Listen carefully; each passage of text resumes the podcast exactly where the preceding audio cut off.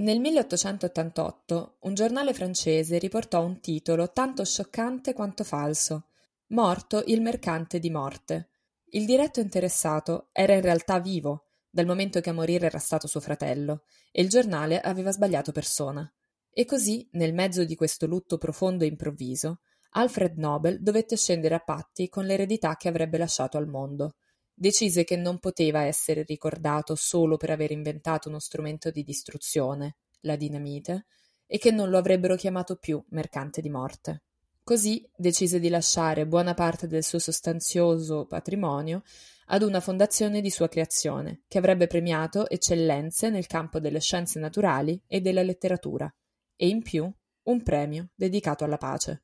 Dal 1901 ad oggi sono stati assegnati premi Nobel ai personaggi più disparati ed ogni decisione è oggetto di discussioni e critiche, ma per ognuno dei premi un aspetto risulta evidente. La maggioranza di essi è stata data a uomini. Ad esempio, le vincitrici di un premio Nobel per la fisica si contano sulle dita di una mano. La prima è stata Marie Curie e la quarta, pochi giorni fa, Andrea Ghez. Ma cosa ha fatto Andrea Ghez? In coppia con il collega Reinhard Genzel ha scoperto un oggetto compatto supermassiccio al centro della nostra galassia, cioè ha dato le prove che una fonte di onde radio di natura ancora sconosciuta è in effetti un buco nero, il buco nero Sagittarius A Star. Io sono Costanza ed oggi con Sergio vi attireremo con forza irresistibile nel Sagittario. Benvenuti ad Astronomiti.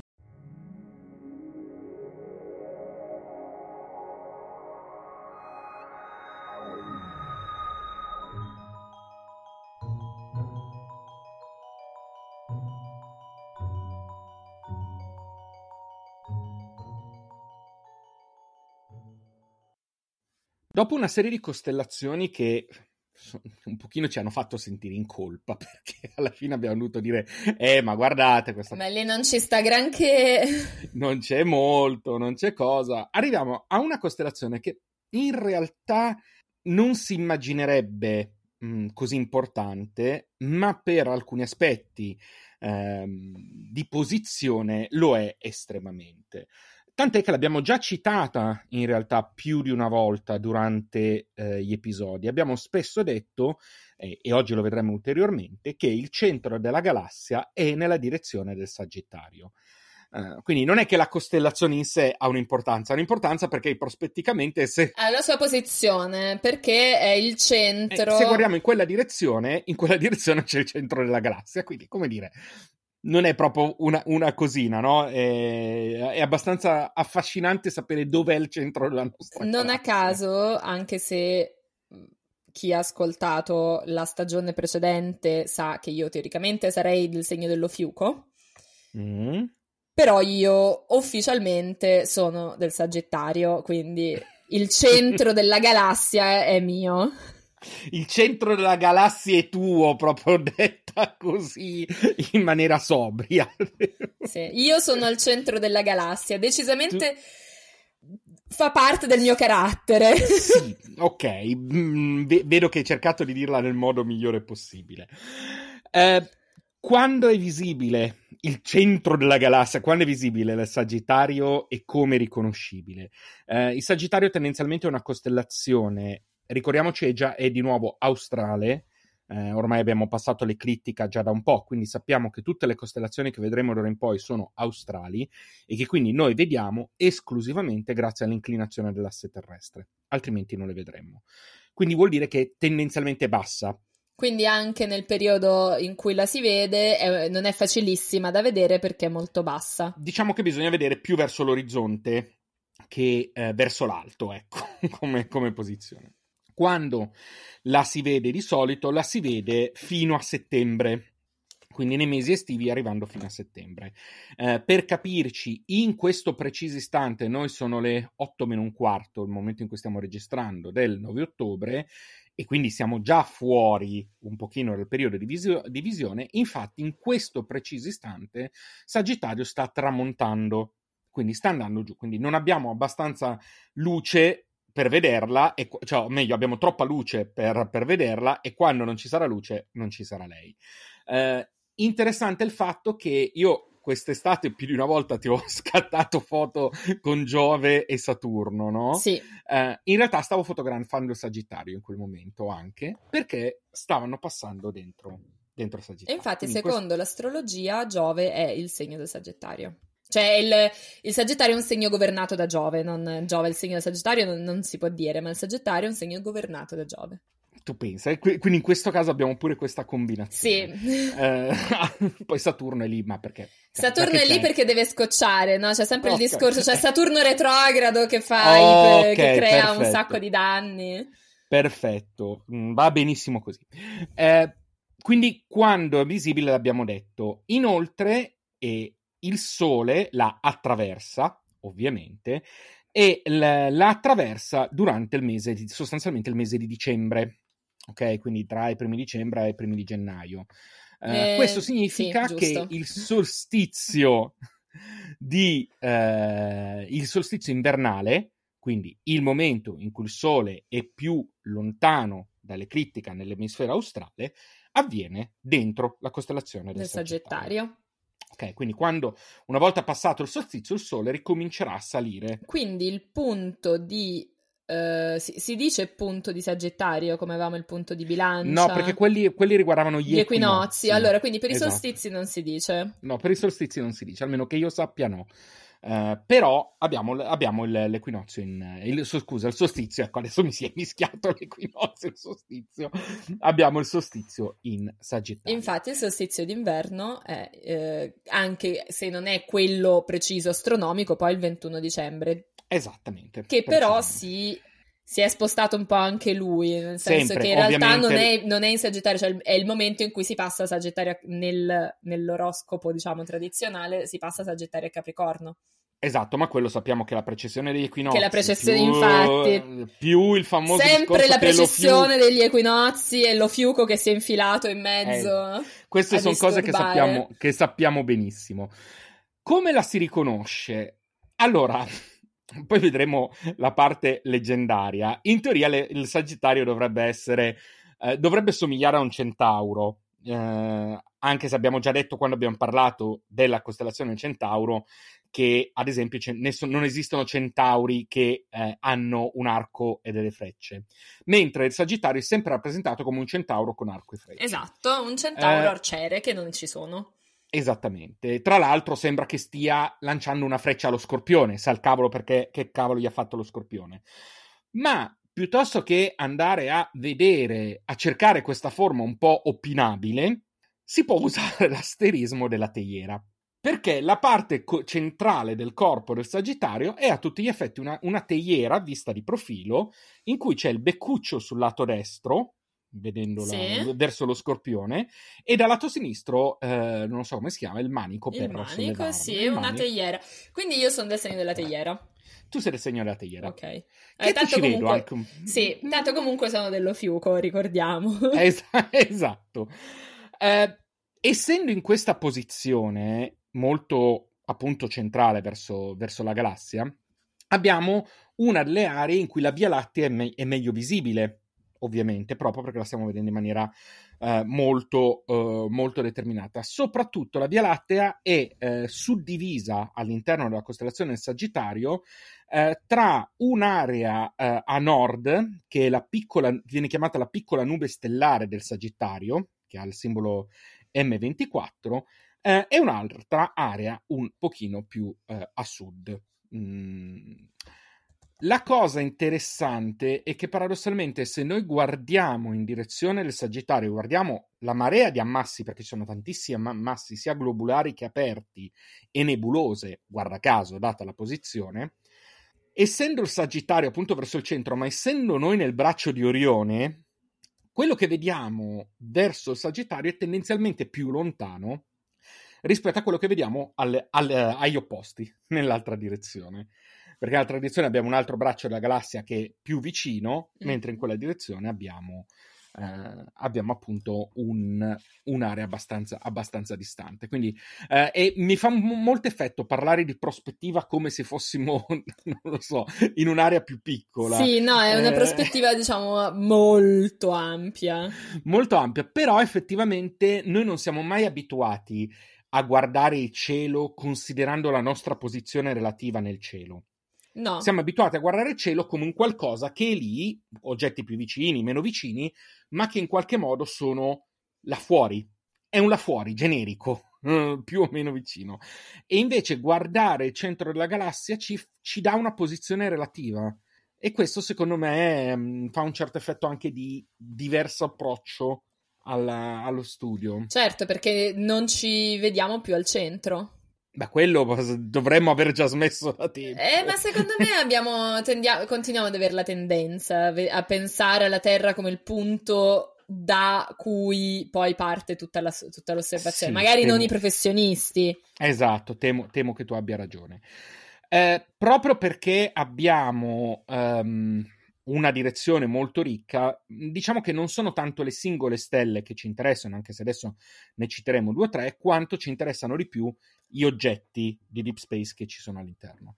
Uh, quindi abbiamo una stella che è la Alfa Rukbat, detta anche il ginocchio, o Al-Rami, l'arciere, uh, che ad esempio però è una stella di quarta magnitudine, è una di quelle, questa è una di quelle costellazioni in cui l'Alfa non è la più luminosa, tanto per complicare un po' la vita. Sì, giustamente. Uh, abbiamo la beta che in realtà abbiamo beta 1 e beta 2 che è una doppia ottica ti ricordi cosa vuol dire che è una doppia ottica? Uh... Perché non è spettroscopica, è ottica, che è una cosa completamente diversa. Ehm, sono due stelle, cioè è una stella doppia che si può già risolvere a... vedendola. No, in realtà, no, no, quella è una, è una stella ottica, mh, mm, è, una stella, è una stella doppia normale, mh, mm, ben visibile. No, no, semplicemente una stella ottica non è, non è, una doppia ottica non è una doppia. Ah, è una stella che sembrerebbe una doppia, ma non lo Bravi. è. È, è. È doppia solo per una questione prospettica. Quindi c'è la stranezza che due stelle sono così vicine prospetticamente che sembrano una stella doppia, ma non hanno nulla a che vedere l'una con l'altra. Quindi in origine erano state definite beta, e adesso sono beta 1 e beta 2, ma mentre beta 1 si trova a 378 anni luce eh, e ha a sua volta un piccolo compagno, quello sì, una piccola, una piccola stella di, che, che le ruota intorno, beta 2 è a 139 anni luce. Ah, quindi, quindi almeno della metà sembrano delle, una doppia, ma non lo sono per niente. Ma proprio per niente. La cosa strana è che questa prospettiva fa anche sì che a certe volte si possano vedere le tre stelle allineate, sempre di cui però due veramente doppie e una che è lì da sola. È in prospettiva. È in prospettiva. in prospettiva. Eh, allo stesso modo abbiamo altre stelle che sono di terza, seconda eh, magnitudine, andando dalla gamma alla delta alla epsilon. Diciamo che la epsilon è la più luminosa, eh, che è di 1,8 mh, mm, come magnitudine. Se noti, sono tutte comunque bene o male nel corpo del, della teiera, proprio in linea di massima, le più Dentro importanti. Dentro la teiera. Dentro la teiera, si stanno facendo un bel tempo. Eh, Invece, come oggetti, dicevo, ne abbiamo tantissimi. Partiamo con una nebulosa, visto che noi amiamo tantissimo. Sì, noi siamo quelli nebulose. delle nebulose. E abbiamo ad esempio la nebulosa Laguna, che secondo me tu qualche volta hai già citato, hai condiviso su Instagram o fatto qualcosa, perché mi se- non mi sembra la prima volta che ne parliamo.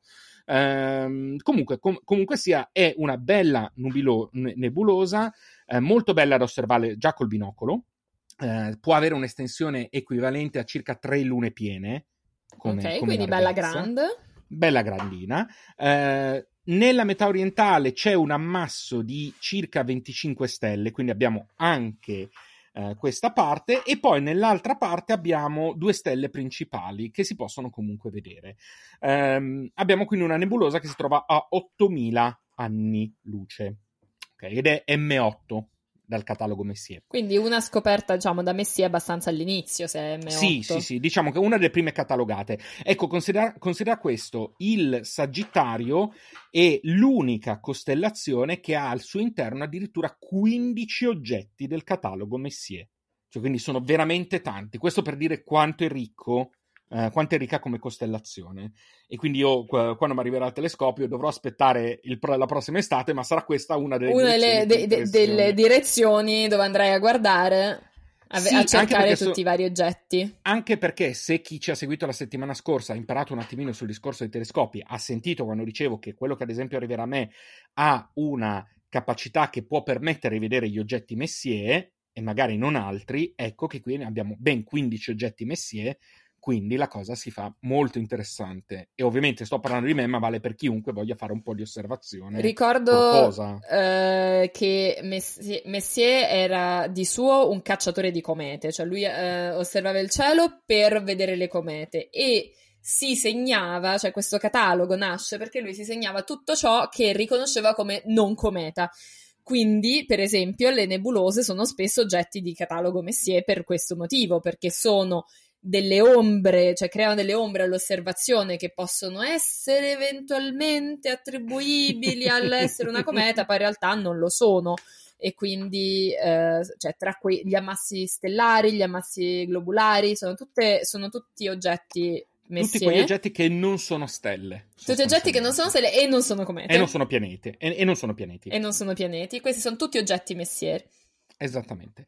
Eh, la un altro oggetto Messier è la nebulosa gassosa Omega, detta anche ferro di cavallo, detta anche cigno. Cigno non so perché, mm, ma Omega e ferro di cavallo è abbastanza ovvio.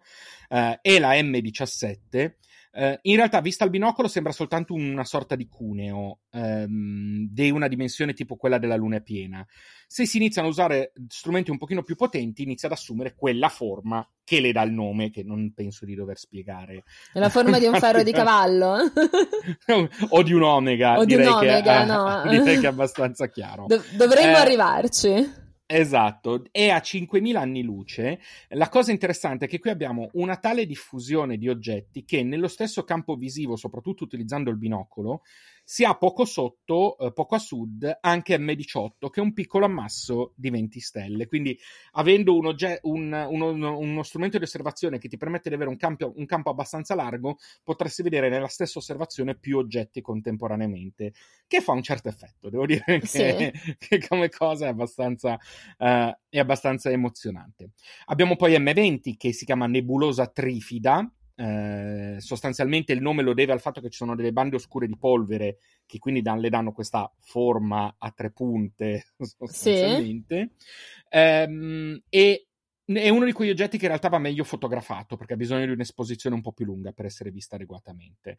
Se si hanno dei telescopi medi si riesce a vedere una macchia diffusa e all'interno una stella di nonna magnitudine che è, ehm, che è probabilmente nata proprio dalla nebulosa. Eh, dopodiché abbiamo un po' di ammassi globulari, quindi abbiamo l'ammasso M21 a forma di ragno, abbiamo l'ammasso M22, M22 che è uno dei più bei ammassi eh, in cielo, eh, il terzo dopo Omega Centauri e 47 Tucane, eh, molto già, vi- già, visibile occhio nudo, già osservabile con un binocolo, eh, e se si utilizza un piccolo telescopio addirittura si inizia a vedere la forma ellittica dell'ammasso. Già con un 75 mm si riescono a risolvere le aree esterne, quindi a vedere le stelle delle aree esterne. Eh, e con aperture maggiori si inizia a vedere che le stelle hanno tendenzialmente un colore rossastro. Quindi sappiamo più o meno quanto sono grandi e quanto sono calde. Esattamente, esattamente. La cosa affascinante è sempre quella che legavamo al, al discorso della scorsa volta, vedi, le, è l'apertura che ti fa sì che ti arrivi certo. più luce e quindi grazie alla luce tu possa avere più informazioni, in questo caso le informazioni di colore, eh, oltre alla possibilità di, ri- di, risolverla. Si tratta di un ammasso che all'incirca ha 10.000 anni luce.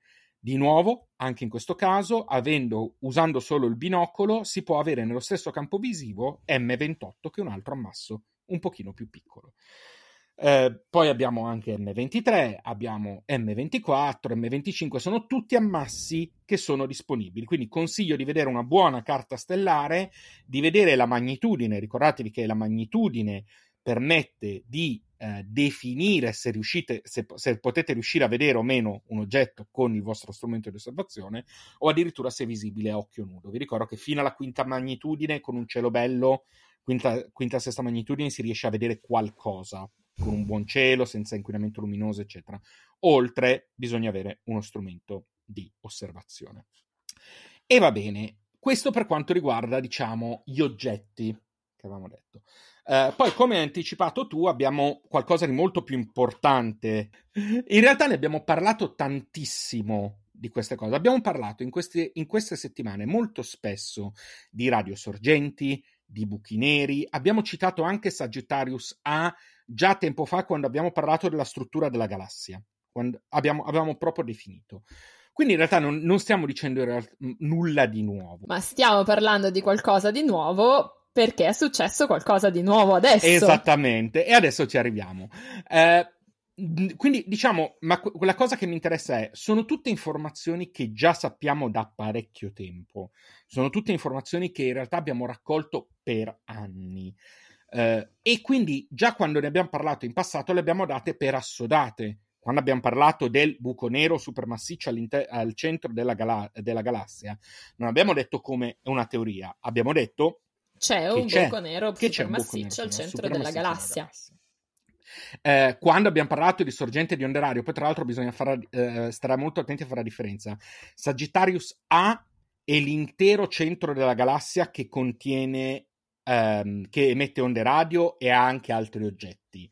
Sagittarius A star è il buco nero, è il punto in cui c'è il buco nero. Quindi sono, diciamo, A star è contenuto in A. Certo. come, come... Sarebbe, sarebbe, per il mio punto di vista, sì. che è un po' io ho fatto già lavori eh, con l'università per fare indici, catalogazioni, mm-hmm. eccetera, ed è un po' anche il lavoro che faccio adesso. Non poteva essere al contrario. Verissimo. Perché verissimo. La, noi lo chiamiamo A star perché è così che si pronuncia, ma quella star non è scritto star, è un asterisco. Esatto. E, chiaramente Sagittario A asterisco non me lo puoi mettere come sovrastruttura di Sagittario A. Cioè, Esattamente. Mi sarebbero, mi sarebbero, usciti gli occhi dalle orbite se, avesse, se fosse stato al contrario. mi sento di concordare. Eh, ok, quindi noi questa cosa l'abbiamo data per assodata. Questo vuol dire che sono, ci sono state ricerche che sono durate anni che hanno dato queste informazioni. Ora, noi, giorno in cui stiamo registrando, possiamo dire che quest'anno è stata celebrata eh, un, non solo questa scoperta, ma una serie di scoperte ehm, con il premio Nobel per la fisica assegnato giusto questa settimana, la settimana in cui stiamo registrando, eh, e che è stato eh, assegnato da una parte a Roger Penrose e dall'altra a Reinhard Genzel e ad Andrea Ghez. Eh, perché è stato assegnato il nome della fisica a due gruppi diversi? Anzitutto. Eh, occhio che in questo caso fa anche molto la differenza il fatto che da una parte c'è Roger Penrose, che fa un elemento un a sé elemento a sé stante, infatti, dall'altra c'è una coppia di lavoro. Esattamente, in realtà, in realtà sono due gruppi separati anche dall'altra parte, ma che hanno lavorato sulla stessa cosa. Quindi hanno sostanzialmente condiviso la scoperta. Hanno, collab- sono... cioè, hanno, eh, hanno non... lavorato separatamente per arrivare alla stessa, de- alla stessa, deduzione, che in ambito scientifico è fondamentale, sostanzialmente. Certo, perché eh... Eh, ormai cioè, è anche una forma di, di controllo incrociato.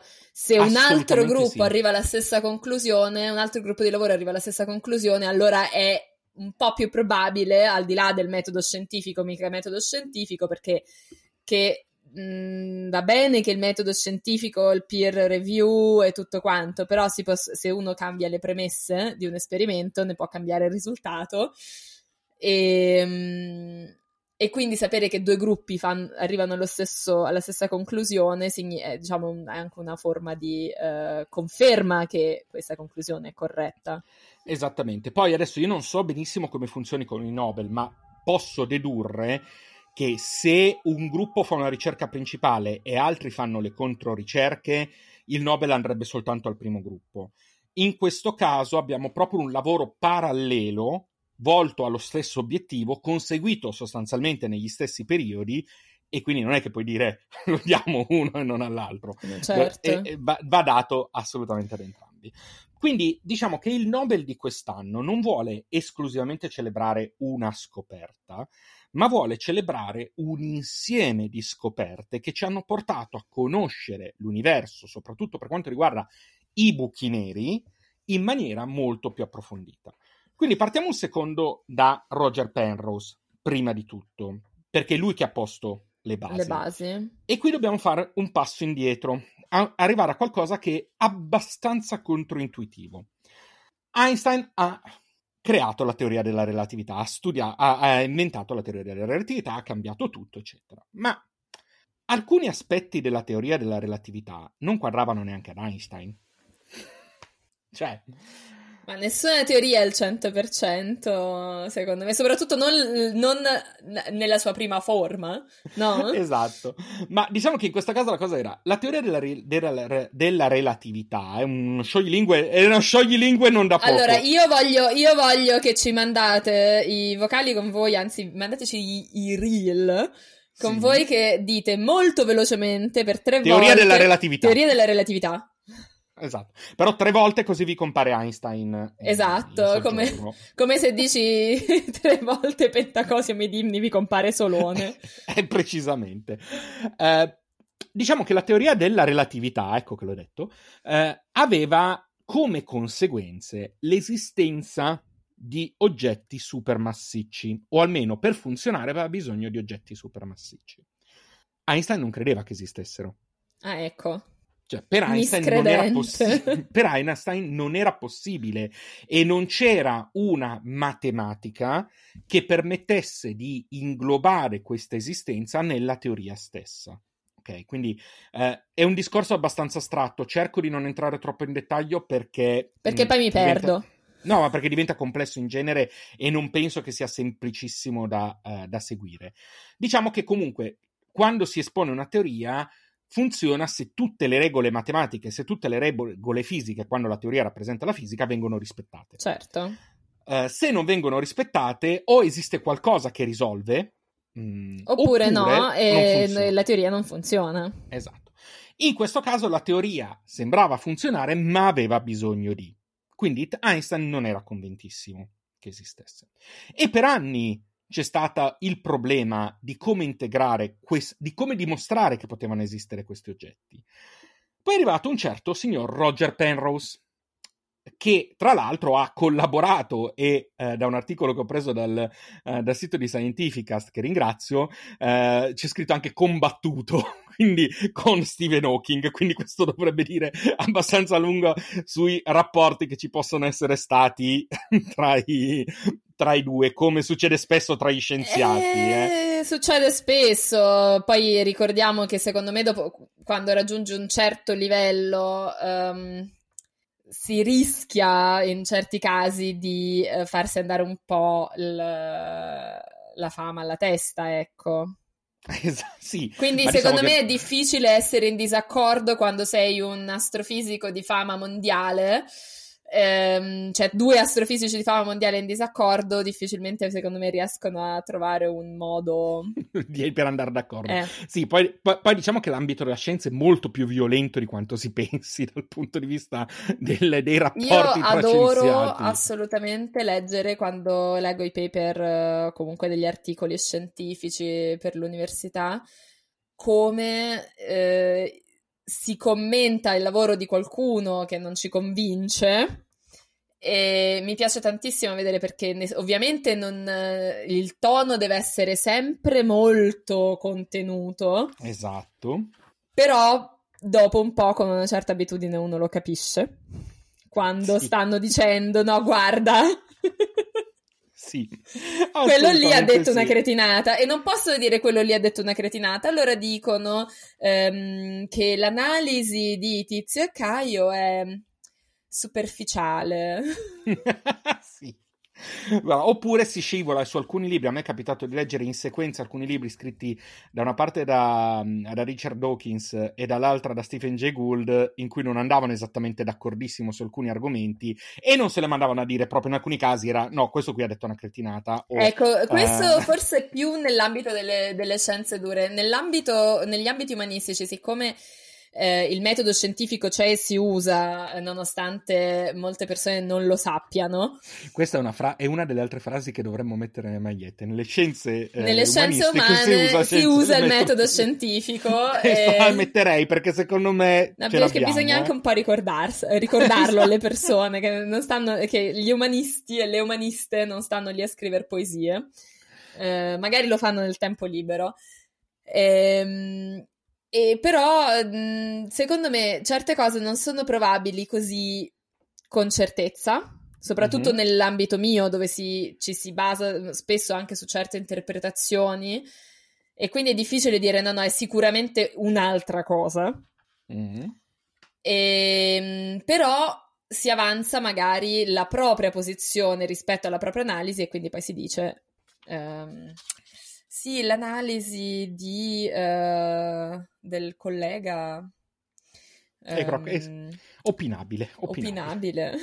Opinabile. Qui diciamo, lascia dei dubbi. Il, lascia dei dubbi. Qui il tal dei tali um, inserisce questo, questa correzione a nostro avviso completamente sbagliato, cioè certe volte ci, ci, ci, si trovano queste cose, sempre però in maniera molto diplomatica e io trovo che cioè, dovrebbe essere un genere letterario a parte, io me lo leggerei tutto il giorno. Io tra l'altro ho letto anni fa un libro che mi sembra che si chiamasse Geni Bastardi, eh, che parla delle, liti- delle, discu- mm, delle grosse dispute, delle, dei contrasti a livello scientifico, già a partire da Newton in Point, che era un bel personaggino. Sì. Mh, mm, proprio un bel personaggino, sì. pi- piacevolissimo, eh, e vai a vedere, sono abbastanza interessanti, a volte tristi, perché poi alcuni sono finiti male, eh, perché sono finiti in disgrazia a causa di queste situazioni, altri invece sono interessanti. E ricordiamo Ma... che comunque il, un, uno dei numeri tutelari dell'astronomia, cioè Tycho Brahe, eh, aveva il naso finto perché aveva perso il naso in un duello Vero, con peraltro uno che era tipo anche un suo cugino e l'ha perso perché cioè il motivo del duello non è che ne so l'amore di una donna ma chi fosse il miglior matematico fra i due. Quindi gli scienziati sono teste calde, non credete? Eh, il nerd dovete, infatti, e lo scienziato no, dovete, dovete avere paura. Esatto, assolutamente. Ma torniamo a Bomba Penrose. Um, quindi Penrose ha collaborato in molti aspetti con, Hawkins, uh, con Hawking per andare a mh, appunto studiare la natura dei buchi neri via dicendo, ma quello che andò a cercare, a, um, ad approfondire il motivo per cui è stato il no, dato il Nobel in questo caso, è il suo lavoro negli anni 60 e 70 eh, in cui aggiunse e r- risolse alcune problematiche matematiche, eh, inserendo sostanzialmente dei concetti, grazie a una formulazione matematica che non stiamo qui a spiegare, che per mo- però hanno permesso di definire la, la fun- il funzionamento dei buchi neri, perlomeno dall'esterno. Ad esempio, uno degli elementi che ha introdotto è stata l'inarrestabilità del collasso gravitazionale superato una certa soglia. Una cosa che non era stata prevista, non era stata valutata, ma che avendola introdotta ha risolto molte delle problematiche che aveva la, ehm, la teoria della relatività di Einstein quando si affacciava ai buchi neri. Quindi lui praticamente ha tappato i buchi della teoria della relatività. Sostanzialmente sì, praticamente un, il, il, contributo che ha dato Penrose è stato tale che quel paper, quel lavoro è ancora utilizzato, è ancora fondamentale. Ricordiamo che paper degli anni 60 Esatto. È come parlare di un qualcosa dell'età della pietra eh, in termini scientifici, è difficilissimo usare, nel, soprattutto poi nelle scienze dure, eh, testi degli anni 60 in maniera attuale, quindi è veramente un unicum. Sì, è qualcosa di pazzesco. Ok, quindi da una parte mh, mm, Penrose ci ha permesso di dire sì, i buchi neri possono esistere, sì, i buchi neri sono giustificati dalla teoria della relatività. Allora perché Genzel e Ges? Perché a partire dagli anni 90, e io vorrei sottolinearla questa cosa, a partire dagli anni 90 con due gruppi di lavoro separati, uno al Max Planck Institute eh, e l'altro utilizzando eh, la University of California di Los Angeles e i telescopi del Mauna Kea, hanno iniziato a, uti- a approfondire ciò che avveniva a livello di Sagittarius A star. Come? Qui entra in gioco un altro discorso che noi abbiamo fatto più volte. Non sempre noi siamo in grado di osservare le cose. Soprattutto i buchi neri. Soprattutto i buchi neri, ma i buchi neri abbiamo detto in alcuni casi possiamo osservare i loro effetti. Mm, proprio recentemente è stato fotografato un buco nero, sostanzialmente M87 certo, Plus. Certo. Eh, ed è stato fotografato grazie agli strumenti che abbiamo a disposizione adesso. Ma Sagittarius A Plus non è fotografabile, almeno non è ancora fotografabile. Non lo è perché ci sono una marea di disturbi, perché c'è parecchia nube, c'è, c'è polvere, e veramente ehm, in questo momento non è gestibile. Ma era da studiare. Allora cosa hanno fatto? Hanno fatto quello che spesso e volentieri abbiamo imparato che si fa in quei casi, vedere l'effetto degli oggetti su ciò che li circonda. Quindi hanno iniziato a mappare le stelle e gli oggetti più vicini, addirittura un buco nero minore. A, mi sembra, qualcosa come 4 anni luce o una cosa del genere da Sagittarius A+, eh, o così come un'altra stella abbastanza famosa che mi sembra che si chiami S2, e hanno iniziato ad analizzare i loro movimenti separatamente, in maniera diversa, e l'analisi dei movimenti, la velocità di rotazione, ad esempio, della stella che citavo, hanno iniziato a dire che sì, c'è un modo perché si possano muovere in questo, in questo modo. Il modo è che ci sia un oggetto iperdenso, stiamo parlando di 4 milioni di masse solari, quindi racchi- estremamente denso, racchiuse dentro uno spazio inferiore a quello del sistema solare, perché ricordiamoci che ci sono queste due cose che devono entrare in gioco. Una enorme massa in uno spazio molto piccolo. Precisamente. Questa è letteralmente la definizione di buco nero. Cioè, letteralmente. E hanno raggiunto separatamente la stessa deduzione. Sì, si può giustificare questi movimenti esclusivamente se prendiamo un oggetto di questa massa in quella posizione con, questa, con queste dimensioni. Quindi sì, abbiamo un buco nero supermassiccio al centro della galassia. Ed ecco l'importanza di quello che è stato ottenuto. Eh, io su queste cose mi piace focalizzarmi fa- su vari fatti. Uno, che la scienza non è immediata. No. Soprattutto la scienza osservativa. Eh, almeno in ambito astronomico, ma in genere la fisica e in genere determinati tipi di scienza non sono immediati, richiedono anni se non decenni di studi. Penrose vede riconosciuto con un Nobel, fortunatamente ancora in vita, a 60 anni dalla stesura dei suoi progetti. 50-60 anni. Uh, Genzel e Guess comunque a 30 anni dall'inizio della loro stesura. E non è che il premio Nobel è stato riconosciuto perché questa scoperta è stata fatta oggi, i premi Nobel sono stati riconosciuti perché siamo oggi arrivati a una consapevolezza grazie alle scoperte fatte in questi anni. E per quello che all'inizio dicevo, non è che quando abbiamo parlato nelle settimane passate di Sagittarius A lo davamo già per scontato. Sì, lo davamo già per scontato perché lo era, non è una scoperta di oggi. Oggi è stato riconosciuta l'importanza che hanno avuto queste scoperte nella conoscenza dell'universo. E poi dall'altra parte c'è l'elemento che ovviamente va sottolineato, che eh, come dicevi nella intro, Andrea Ghez è la quarta donna a vincere il premio Nobel per la fisica. Sì, ehm, in realtà i Nobel sono un po' un club dei ragazzi. Molto, sì, purtroppo. Eh, sì. Credo che la letteratura o forse la pace siano i due ambiti dove ci sono più donne e comunque sono contabili.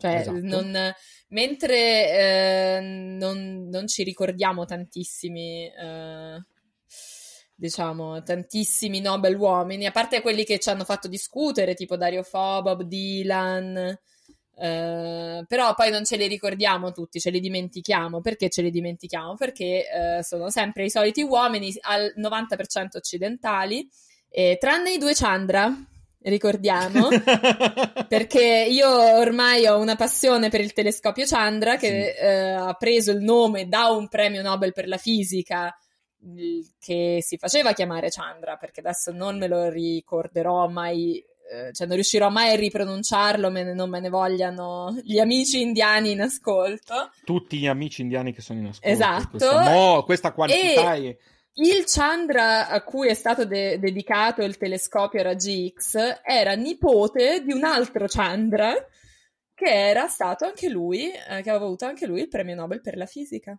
Beh, devo dire che, come dire, non è male due premi Nobel. Però sono forse, eh, sono due che no, non erano eh, quantomeno originariamente occidentali, per quanto il nipote, il Chandra nipote ha lavorato in, in America.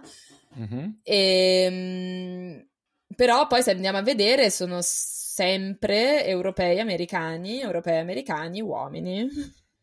Beh, classico, abbastan- classico, abbastanza bianchi. è abbastanza un, abbastanza un, classico. In questo caso, appunto, parlavamo uh, del premio Nobel per la fisica, noi abbiamo, abbiamo, citato Marie Curie, poi c'è stata nel 63 Maria Goebbert Mayer, Goeppert Mayer penso che si pronunci così, sì. e nel 2018 Donna Strickland. Uh, quindi non male che due siano nel giro di due anni. Diciamo che Del... dà un po' l'impressione che forse sta cambiando qualcosa. Esatto, si spera. Mo- mette molta tristezza che ci sono voluti 50 anni, 55 anni tra il secondo e il terzo. Però ricordiamo che sarebbero stati 5. Sì. Se, avesse, se avessero se... premiato Jocelyn Bell. Che quella ce la siamo legata al dito di jo- Jocelyn Bell, secondo me, poi, poi, lei è stata sempre molto discreta riguardo alla cosa. Lei ha sempre detto: Ma no, ma tanto ero, una, ero solo una, una, una studentessa eh, figuriamoci, in realtà dottoranda, quindi non proprio studentessa. Comunque, figuriamoci se adesso bisogna, bisogna dare il Nobel a, tutte, a, tutti gli dottorandi che collaborano con questi gruppi. Ma forse Però considerando... scoperta, la Pulsar l'ha scoperta lei, quindi... Esatto. esatto. Aspetta, diciamo erano lei... le Pulsar o le Quasar? No, erano le Pulsar. Le stava, pulsar. Studiando, le, stava esatto. studiando le Quasar e ha scoperto le Pulsar. Quindi, quindi... in realtà, ecco, potevano essere cinque. Ehm, e invece sono quattro nel 2020, dal 1901, quindi insomma fatevi un po' i conti voi. Esattamente, esattamente. Quindi mh, diciamo che per una volta andiamo, cal- cavalchiamo l'onda, vol- mh, cioè senza, senza, che la siamo andata a cercare, uh, parlando uh, del premio Nobel e parlando del, di Sagittarius A. Spero che sia chiaro anche, anche quanto in realtà l'investimento scientifico sia a lungo termine. Noi siamo abituati a vedere film e telefilm in cui eh, la parte scientifica sembra che arrivi la scoperta, viene riconosciuta, nel giro di sei mesi c'è i premi, cambia tutto. Non funziona così. No. Non funziona così. E questo vale in una marea, marea di ambiti, quindi anche ad esempio nella realtà attuale, quando si parla di scoperte, di vaccini, eccetera, eccetera, eccetera. Ricordiamoci che stiamo parlando di tempi ancora veramente molto brevi rispetto a quelli che dovrebbero essere la norma. Quindi l'ambito scientifico è lungo perché per ottenere risultati ha bisogno di lunghezza e quindi funziona così. Poi quando parliamo in ambito di osservazioni, addio. Eh, potrebbe volerci tanto e a volte potrebbe essere un bel fallimento. Senti, allora io passerei a te la parola e sono molto curioso perché noi avevamo già detto quando avevamo parlato della costellazione del Centauro e anche in intro che eh, anche se alcuni pensano che il Sagittario sia Chirone, Chirone non è. Eh, quindi, allora, visto che il Sagittario eh... Chirone non è, chi cacchio è sto Sagittario? Allora, questo Sagittario in realtà potrebbe pure essere Chirone perché tutte queste cose se le sono un po' immaginate dopo. Mm. E quindi c'è anche stato chi ha detto: no, ma perché Chirone ha messo le due costellazioni, cioè il Centauro e il Sagittario, lì per indicare la strada agli Argonauti, perché Chirone era stato Vabbè, maestro quest- Questa è un'arrampicata. Si sono, si, se le sono che... inventate di tutti i colori. Um, mi, mi, appoggio a Igino ed Eratostene. Mm. O chi per loro, perché si tratta sempre di queste situazioni dove ma chi, la, l'hanno scritta veramente, non si sa. E chiunque vi dica qualcosa di diverso sta cercando di vendervi qualcosa. Questa è una cosa che abbiamo detto anche in altri ambiti. Questo ormai. perché è sempre così. Comunque, ehm, due autori di eh, opere astronomiche e astrologiche, ricordiamo che siamo in un periodo in cui le due cose non sono distinte, parlano di Crotos. Crotos che ha un nome piuttosto insomma per noi un po' cacofonico, un po' brutto. Mm, mm, mm, mm. e invece era un, uh, un tipo simpatico. Lui era figlio di Pan e quello del flauto. e anche quello con le, con le zampe da, zampe esatto, capro. Esatto, e uh, di Eufeme. Mm. E Eufeme era un. Non, era, non era proprio una dea, ma una divinità che era la divinità del, eh, diciamo, della celebrazione, dell'acclamazione. Eh, mm. Par- il nome vuol dire ehm, buon detto, buona voce, okay. si può okay. dire perché eh, femi è il verbo che indica il parlare nel senso dell'emettere il suono, quindi è un buon suono che viene emesso Okay. E quindi anche una dea che, una divinità che presiede ai trionfi, al, a un buon destino. E evidentemente questo fatto è passato un po' nel figlio, perché Krotos, oltre a essere un arciere, o meglio, propriamente l'inventore del tiro con l'arco, che è la ragione mm. per cui è il nostro Sagittario. Ricordiamo okay. che Sagittario in latino vuol dire propriamente arciere, mm-hmm. perché la sagitta, la sagitta, è la freccia. È la freccia. Eh, lui era un anche lui un um, un pan, diciamo, e viveva fa- nelle... Fa- non, è, non fauno, dovrebbe, essere, dovrebbe essere un fauno, sì, ma in realtà perché è tutto un po', è tutto un po' complicato. Comunque okay. lui viveva nelle, nelle foreste ed era un grande amante delle arti delle muse. Mm.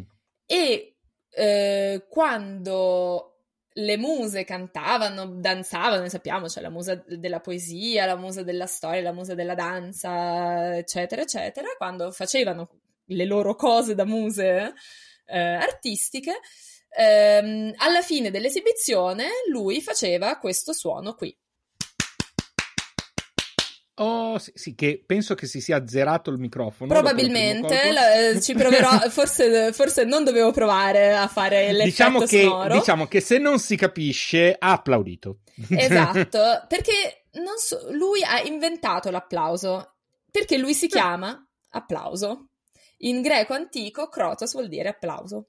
Ok. E lui ha inventato questo gesto di fare rumore battendo le mani l'una con l'altra e le muse erano, erano contentissime di questo tipo di apprezzamento, eh, lo preferivano addirittura i complimenti e per questo motivo eh, hanno chiesto a Zeus, alla morte di, ehm, di Krotos, di non lasciarlo semplicemente morire, ma di metterlo fra le stelle. Quindi per una volta abbiamo un passaggio nelle stelle eh, merito di una eh, come dire, di un ringraziamento e, non e di una, una cosa positiva tragica, e... no, è una bella storia secondo eh, me. dai, poi una volta ogni tanto, vedi che abbiamo abbiamo, una, abbiamo delle storie positive ed è stato appunto il primo anche a inventare il tiro con l'arco, soprattutto um, a usarlo per la caccia, perché dobbiamo immaginarci questa vita nella foresta, quindi lui era anche cacciatore. Mm-hmm. E, ehm, e dell'applauso. E quindi lui ha inventato l'applauso. Mm. E questa cosa qui eh, mi porta all'argomento di oggi, perché in realtà purtroppo la mitologia di Krotos è minima, e quindi più di questo non ho da dirvi. Senti, per, prima, prima, del passaggio, ma mh, mm, il fatto che comunque venga visto anche come una parte a cavallo, eh, mh, può essere perché lui magari andava a cavallo? Eh, oh. Sì, nel mm. senso che pare, sempre secondo Igino Eratostene, che le diverse parti attraverso cui viene rappresentato il Sagittario fossero dovute sua, alle sue capacità, quindi l'arco col tiro con l'arco, il, il corpo di cavallo con, perché il, era, abile, era un abile cavaliere e ehm, in una, in una forma in cui il Sagittario viene rappresentato avrebbe una coda da satiro. Ehm, che però mh, è difficile da riconoscere fra le stelle. Ehm, perché dovrebbe essere così amato dalle muse quanto i satiri sono amati eh, da Dioniso. Ok. Non ha molto senso, però aveva senso per gli antichi. Ok. Mettiamole in questo. Però perlomeno abbiamo ho un motivo per cui comunque eh, c'è sta cavolo di cavallo. Diciamo che eh, un po' come la tua amica che pensava de... dell'uomo dentro l'uomo un cavallo. Dentro cavallo. Qui abbiamo il, abbiamo il, sati, il, il, fauno dentro il cavallo. Sì, esatto, abbiamo un fauno dentro un cavallo, ma ehm, in realtà il, la questione è stata un po' ri- rimaneggiata perché la verità è che era un dio, eh, cioè era una divinità babilonese di nome Nergal, ma non mi posso addentrare nella, mm. eh, nella religione antica babilonese perché non ne ho gli strumenti e non posso mettermi a dire cose strane. Quindi prendetela um, per buona c'era Nergal, dio babilonese, arciere, e questa era una, una costellazione dedicata a Nergal, e poi l'hanno, l'hanno acchiappata ai greci e si sono inventati un, chi Chirone e chi Crotos. Ok. Ma il discorso dell'applauso e il discorso di Dioniso ci portano in un ambito molto più interessante, che è quello del teatro antico.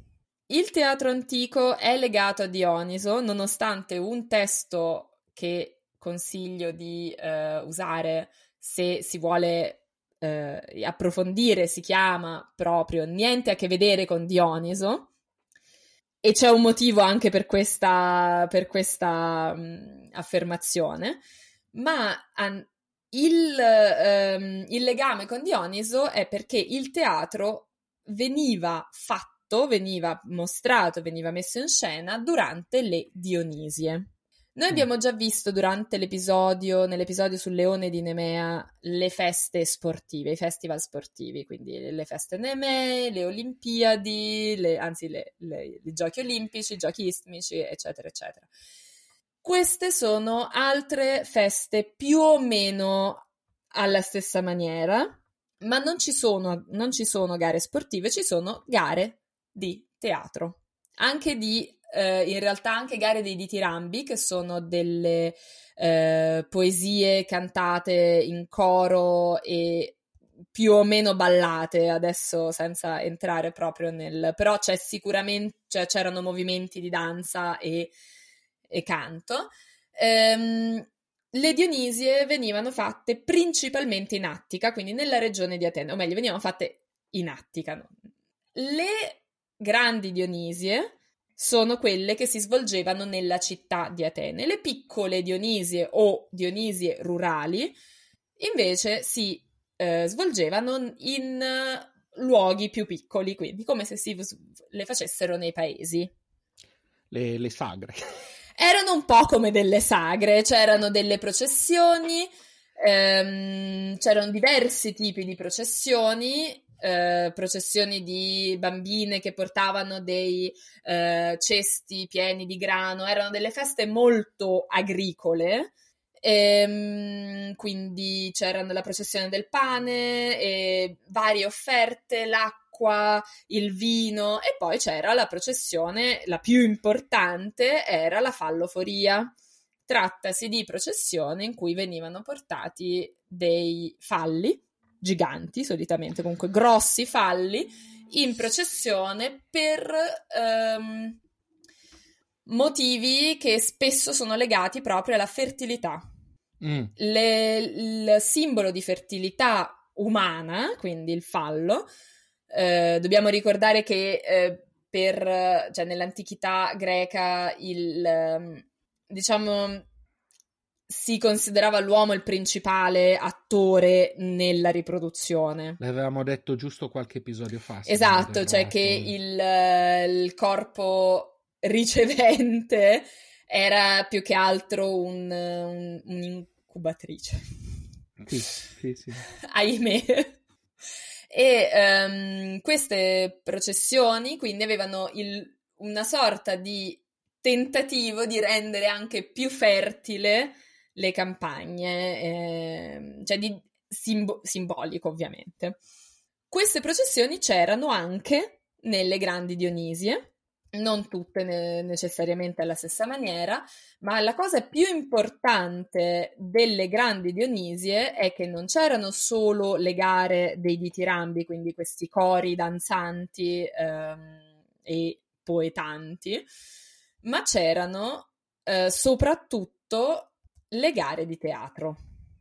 Le gare di teatro? Eh sì, perché se eh, un drammaturgo, uno sceneggiatore diremmo oggi, ma un drammaturgo ehm, voleva mettere in scena, non, non, aveva a disposizione un teatro da affittare o eventualmente farsi mettere in cartellone, esistevano solo questi festival, o meglio, non solo, però la parte più importante era, erano le Dionisie e le Elenee, che sono un altro tipo di festa che ehm, ospitava gare soprattutto di commedia, mentre le grandi Dionisi ospitavano gare soprattutto di tragedia. Ok. Le tragedie ehm, hanno già a partire dal nome un'origine non chiara.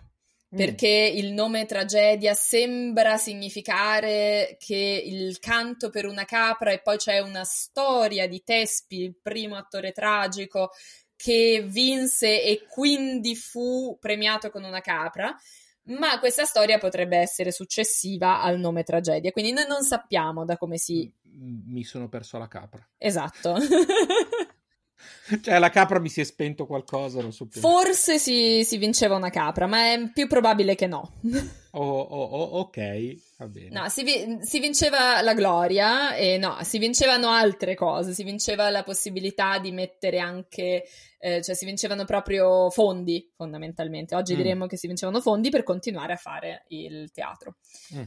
Ehm, ma le tragedie venivano, sì, più o meno, ma le tragedie venivano comunque messe in scena, prima presentate e poi eh, proprio portate in scena.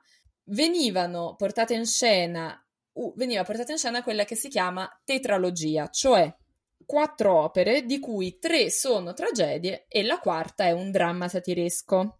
Il okay, dramma satiresco non è un dramma, è solitamente una forma di commedia, solitamente anche, neanche di commedia, quasi di slapstick, quindi come mm. fosse una serie di sketch, spesso anche molto volgari, eh, quantomeno per i nostri, eh, per la nostra sensibilità. eh, in cui dei satiri, che sappiamo cercano sempre di insidiare fanciulle, spesso la storia del dramma satiresco è che, ne so, un gruppo di satiri deve portare una fanciulla vergine illibata al suo sposo, eh, però devono riuscire a mantenerla vergine illibata tutto il viaggio e loro sono satiri, quindi vorrebbero fare altro. Ehm, e si creano situazioni che avrebbero dovuto far ridere. Io mh, non ho visto mai un dramma satiresco e anche queste cose, che, queste informazioni che vi diamo sono anche un po' Cioè, le sappiamo e non le sappiamo, perché non abbiamo i drammi satireschi. Ok, sappiamo che esistevano. Sappiamo che esistevano, più o meno dovevano essere questo tipo di, eh, diciamo, mm, comicità, chiamiamoli così, ma eh, non, non erano vere e proprie commedie. Forse servivano proprio a rilasciare un po' delle emozioni dovute alle tragedie, non lo so. In ogni caso, le tetralogie erano sempre costituite così. Non sempre i tre drammi, le tre tragedie vere e proprie delle tetralogie ehm, erano legate fra loro. Mm. Uno poteva decidere tranquillamente di mettere in scena nella stessa tetralogia tre tragedie di argomento differente oppure legate. Eh, famoso per averne scritte di legate è il primo dei famosi tre tragici, e dico famosi per modo di dire perché ma chiunque abbia fatto il classico solitamente ehm, ne ha un po' anche le scatole piene, soprattutto se poi non ha continuato, e sono eh, Eschilo, Sofocle e Euripide. Ok, li conosco, di nome li conosco tutti. Di nome ce li abbiamo. ce li ho, ce li ho.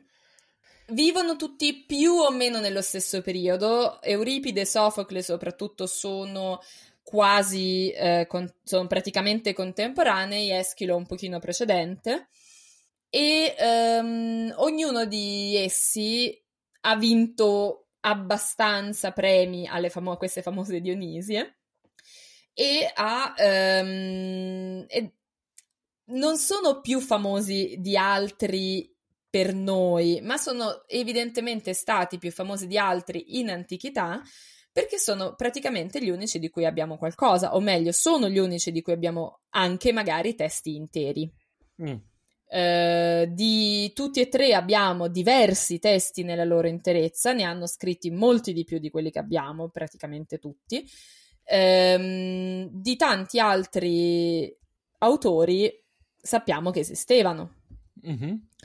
Uno famoso di cui sappiamo che esisteva um, era Frinico che ehm, scrisse La caduta di Mileto, però ehm, era un po' troppo presto perché Mileto era veramente caduta in eh, mano persiana poco tempo prima. Mm. E nel vedere la tragedia si racconta, um, il, il, pubblico ebbe una reazione emotiva tale che uh, non, um, lui fu, um, fu, costretto a pagare una multa pe- molto salata. Ma... E, e aveva e gli fu proibito di mettere in scena per sempre eh, la caduta di Mileto. Però noi la caduta di Mileto non ce l'abbiamo. Perché noi cioè, abbiamo... adesso sono curioso. Eh, ma allora sarà stato... Eh, è una tragedia, proprio non ci sarà stato da ridere. La questione era che Mileto, che era una città che spesso ehm, alleata di Atene, era appunto era stata conquistata da lì molto poco tempo prima. Quindi hanno, eh, c'è stato proprio un, una reazione emotiva istintiva su una faccenda recente. E infatti mm. la maggior parte delle tragedie che poi noi conosciamo sono di, amb- di ambito mitologico, con una uh, grossa... Um, con una grossa eccezione che sono, uh, i, sono le persiane, proprio di Eschilo, per cui si tratta uh, di, un, di, un, evento più o meno di attualità. Ma mm. in generale si parla di mitologia anche per loro antica.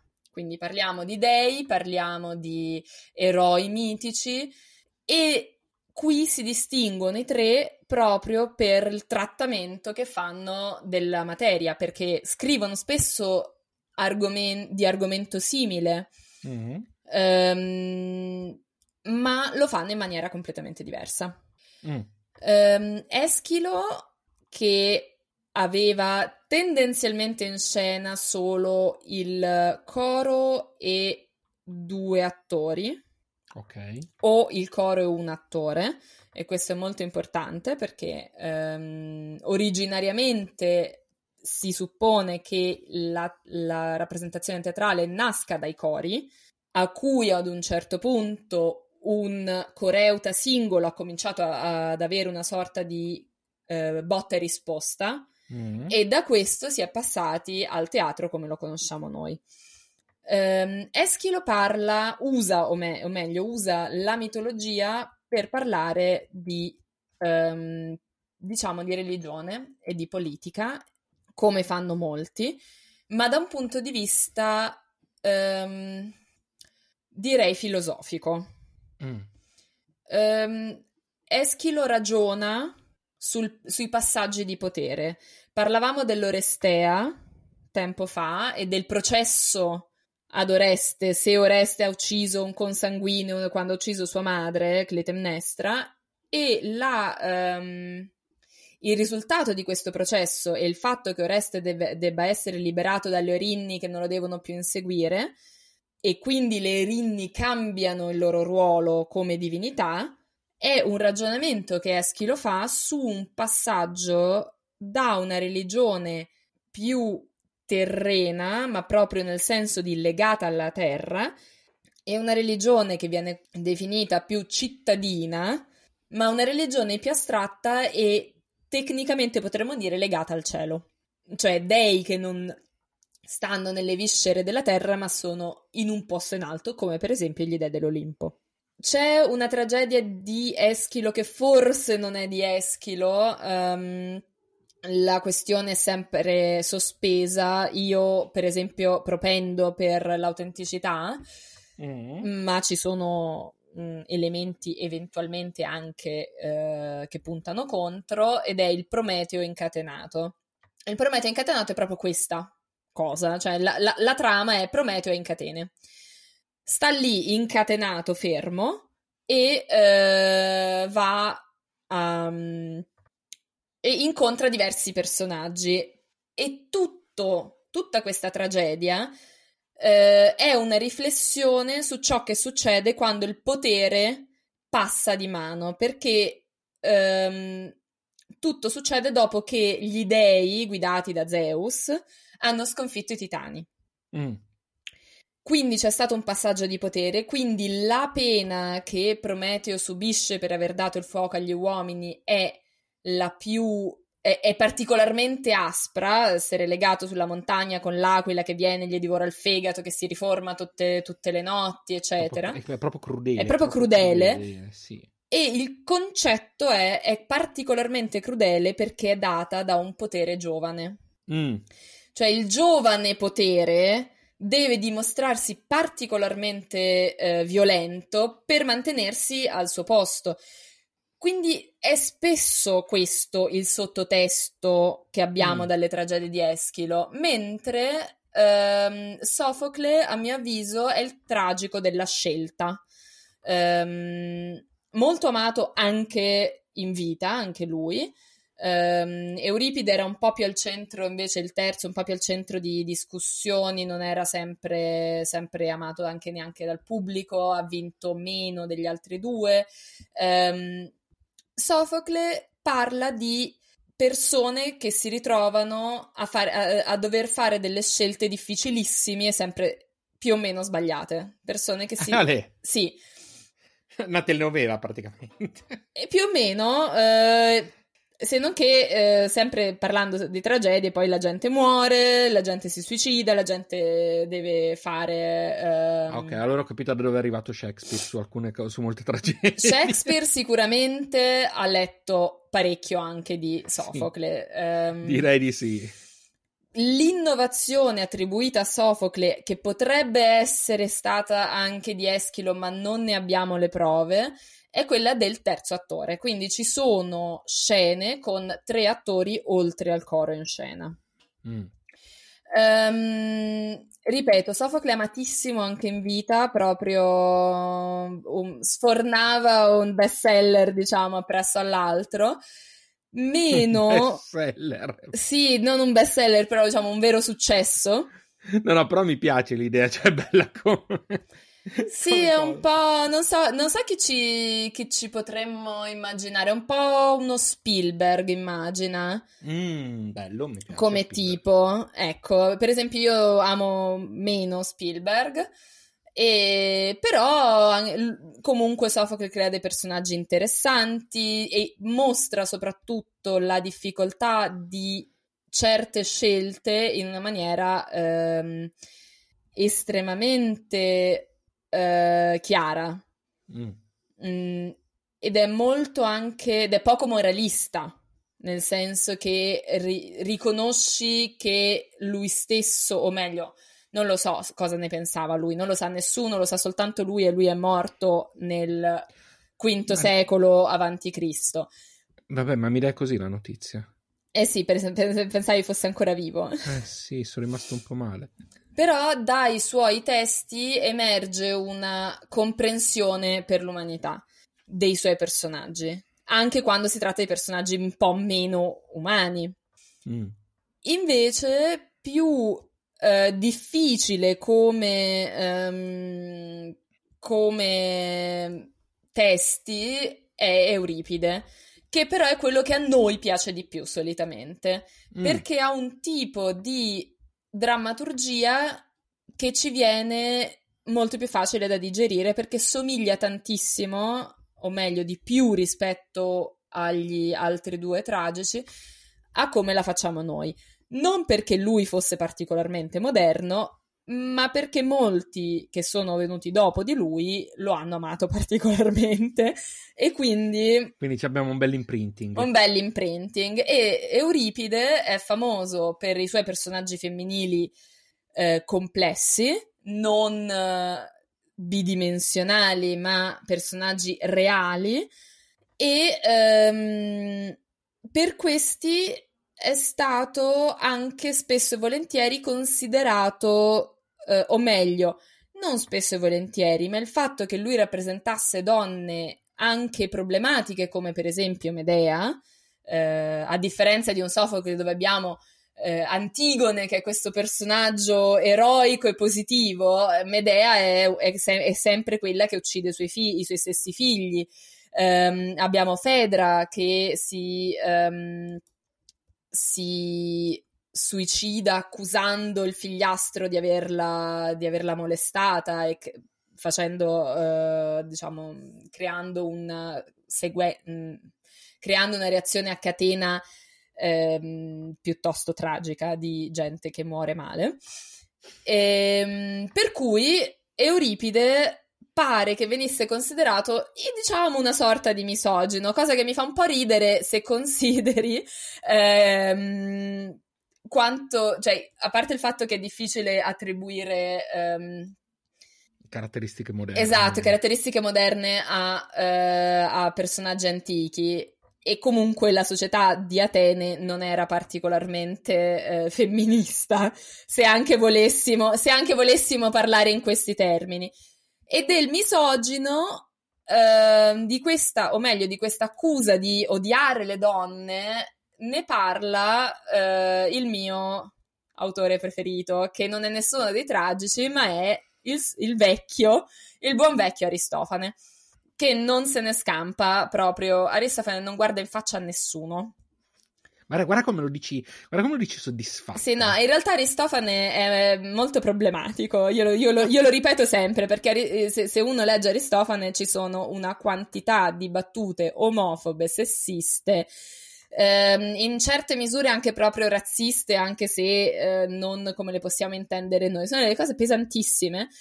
Però Aristofane capiva un sacco di cose e capisce anche quanto f- poteva arrivare male il principio di Euripide delle donne. Infatti, in una sua commedia, fa mettere in scena una sorta di, ehm, cioè durante delle feste femminili, che sono le tesmoforie, e non possiamo, non abbiamo tempo di parlare di tutte le feste, ma agli, agli antichi greci piaceva tantissimo fare feste.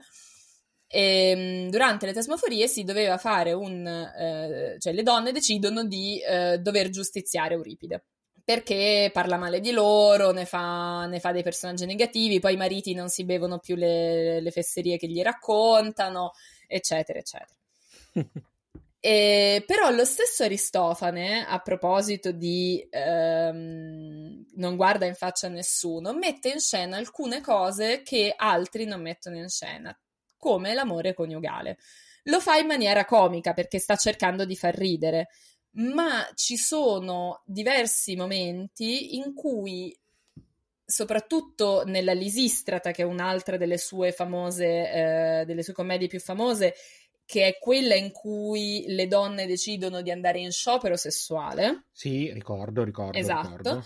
In quella proprio si vede come ci sono delle scene in cui si vede chiaramente che le donne e gli uomini sposati al, a, ad, ad esse si amassero. Okay. O, o, me, o quantomeno volevano fare sesso, volevano fare sesso.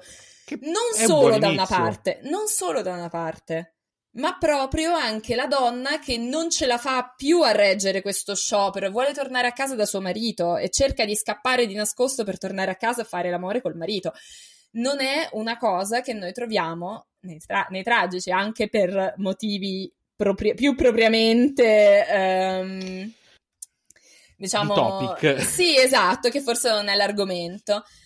E um, per questo io lo amo molto, cioè non per la specifica uh, questione dell'amore coniugale, ma per il fatto che attraverso Aristofane si può fare un lavoro più uh, reale, perché Aristofane mette in scena anche cose più quotidiane, lo fa nel modo squallido, con la battuta a doppio senso sessuale, con l'insulto, però attraverso tutta questa serie di elementi voltati a far ridere o a eh, anche proprio banalmente a insultare personaggi politici che a lui non andavano bene, mh, mm, peraltro per, per, motivi eventualmente anche ehm, condivisibili ehm, comunque getta una luce molto, da un punto di vista forse archeologico, molto più interessante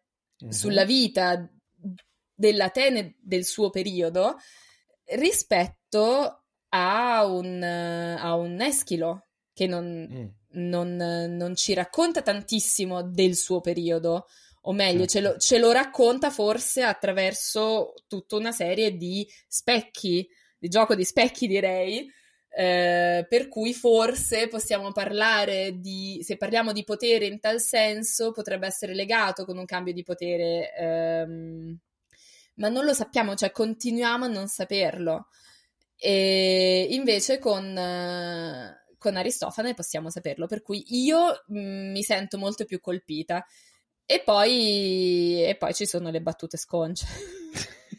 che ammetto comunque spesso anche quelle mi fanno più ridere de- delle riflessioni sulla bontà o la cattiveria degli dei.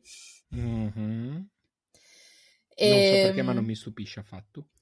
Quindi, niente, questi sono i quattro autori dei quali poi c'ha anche più senso eh, leggere per quanto riguarda il teatro antico. Un altro comico, eh, anche, anche, lui in realtà l'ho già nominato, mh, mm, però di diversi secoli dopo, è Menandro, e Menandro racconta anche lui molto di vita quotidiana perché racconta eh, commedie di, di, situazione, quindi commedie degli errori, scambi di persona, eccetera, eccetera. Capito. Mi piace di meno, cioè meno battute sconce. troppo, troppo banale. Troppo, troppo, troppo ben educato. Eh sì, questa, questa gente che non lo, sappiamo. Lo che sappiamo. non dice le parolacce. Un po' di piccante, un po di piccante Difficilissimo vuole, da tradurre Aristofane, soprattutto, e questo è un, proprio un momento di podcast verità. Um, quando ti trovi in un'aula universitaria eh, davanti al professore che è anche il presidente della tua facoltà e devi leggere ad alta voce una frase di Aristofane, diciamo che la prima volta che lo fai è un po' strano. Poi dopo ci si abitua. Lo sai che si parla di quello. E... Oh, senti, è quello è, non è che io no, possa No, no, infatti, quindi cioè, bisogna, bisogna, dirle certe cose. Oh. Mm. Cioè, ba- bandole inutili, no, bandole è, inutili, inutili pudori. È anche interessante osservare come si cerchi di eventualmente ovviare al problema di non voler dire sconcerie in faccia al tuo professore. Sì. Eh, però vanno dette. Io sono mm. dell'idea che proprio una traduzione corretta eh, preveda che se eh, lì c'è scritto una parola volgare per definire il, certi genitali e bisogna usare la, una parola volgare per definire i certi genitali nella lingua in cui uno sta traducendo. Non può dire il, il pipino. Il pipino, esatto. Mi piace perché abbiamo pensato... cioè... Abbiamo pensato alla stessa parola. Esatto, Perfetto. il pipino. Per... molto, molto bene, molto bene. Signori, Comunque, sapete, questo, ormai si questo... astronomite allineato sul pipino. Astronomite eh... allineato sul pipino e con sì. questo... Um momento verità. Sì, peraltro con questo momento di altissimo livello culturale. Ma soprattutto di altissima sinergia e sintonia, diciamolo, sì. diciamolo, diciamo a che livelli siamo arrivati. Mm, fermami perché sennò io vado. Eh. Sì, cioè, no, no, no, scusate, qua eh, siamo... Cioè, cioè, io sto proprio ormai sto, sto decannando. Va bene, direi che si vede che stiamo raggiungendo la fine dello zodiaco. Stiamo, stiamo, stiamo un po' agli sgoccioli, ecco. direi che si vede, direi che si vede. Va bene, quindi diciamo che appunto abbiamo fatto una bella analisi non soltanto del, de, della costellazione del mito, ma di nuovo eh, approfondimenti qua e là eh, ormai è la cosa che forse ci diverte di più, no? quella di deviare un attimino eh, in, in, altre direzioni, ma mi sembra di capire che anche i nostri ascoltatori gradiscano molto. Lo speriamo, eh. altrimenti cioè, vi stiamo s- sottoponendo a un fuoco incrociato. Senti, di, dopo, di... Il pipino, dopo, Il pipino, secondo me... Un fuoco incrociato di pipini. di pipini. Che brutto immagine. Però d'altronde abbiamo anche la nostra festa con i falli in giro. Quindi, ma eh, io, io trovo che invece in realtà il rapporto che avevi che si aveva in antichità, adesso non, non, non, giuro che non inizio un, non attacco un bottone, giuro, però il rapporto che si aveva nell'antichità con il corpo e con le parti del corpo mi sembra un filo meno problematico di quello che sia oggi. In linea di massima mi sento di concordare, per quanto io ne sappia molto, molto, molto meno di te, eh, mi sembra abbastanza evidente che sicuramente più problematica era difficile. Sì, vabbè, a parte questo, cioè noi col fatto che forse ci vestiamo troppo, non lo so, però abbiamo, abbiamo proprio il panico Da... Diciamo che un, un, paio, un paio di, rif- di, cause mi verrebbero in mente, ma non è questa la sede.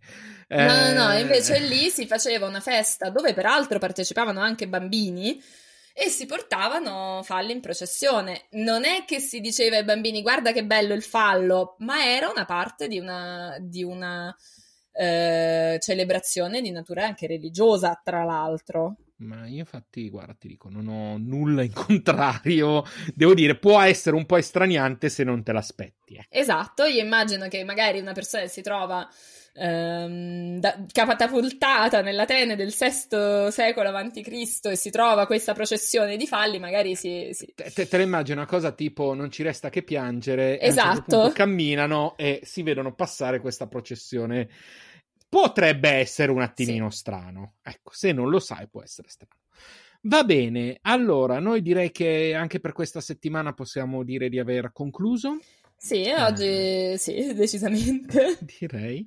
Il nostro giro sullo zodiaco e sull'eclittica si avvicina pian pianino al termine. Eh, ne mancano tre, giusto? Sì, mancano tre segni Capricorno, acquario, a Capricorno, acquario, acquario e pesci. pesci. Giusto. E, e, quindi, come vi abbiamo già anticipato, mancano tre episodi alla fine di questa stagione, eh, per poi prenderci una piccola pausa, così magari la smettiamo di parlare di pipini. E così cominciamo ci... a parlare di cose serie. Sì, da qua. Uh, ok.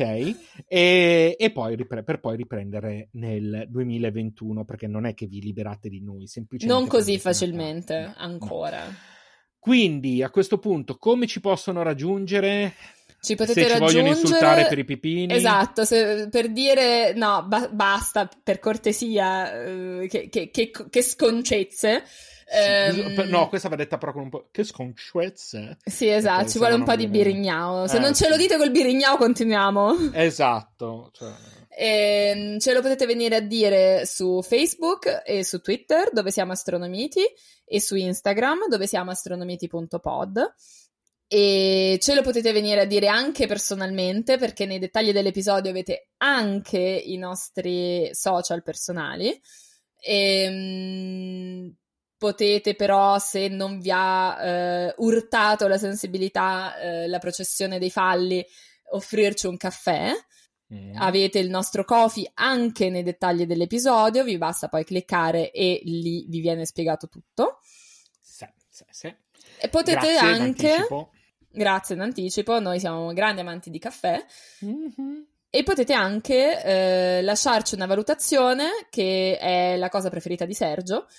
Le valutazioni no, no, no, no. La, mia preferita è sempre... la mia preferita è il caffè. Se non vogliono darci caffè, che venga, venga che beh, Però venite a darci le valutazioni su Apple Podcast, così eh, noi poi facciamo capolino anche sì, diciamo nelle classifiche. Qualcuno, qualcuno l'ha fatto, infatti abbiamo una valutazione in più, siamo arrivati a 17. Ma cerchiamo di capirci, da qui a, ai pesci non vogliamo andare almeno a cifra tonda, non vogliamo almeno arrivare a 20, cioè tipo... Cioè fatelo per Sergio. Grazie, dai. Su. Fategli un favore, soprattutto se si tratta di valutazione 5 stelle. Se invece avete qualcosa da dirci, noi vi abbiamo già detto dove potete venircelo a dire. Esatto, esatto. magari con gentilezza perché noi siamo comunque molto sensibili, sì, non sembra. Noi siamo sensibili, è vero, non sembra, noi sembriamo così duri e puri, ma in realtà eh, poi ci rimaniamo male. Però ce lo, potete, ce, lo, ce lo potete venire a dire. Esatto. Va bene, a questo punto abbiamo cazzeggiato abbastanza. Grazie Costanza. Grazie Sergio e grazie, e grazie a, tutti a, tutti, a tutti che ci ascoltate. E alla prossima, ciao a tutti. Ciao.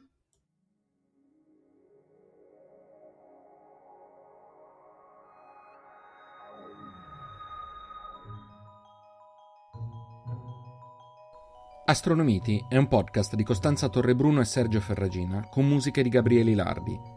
Siamo sulle principali piattaforme di podcast. Passate a trovarci e lasciateci una valutazione. Nel prossimo episodio, il Capricorno.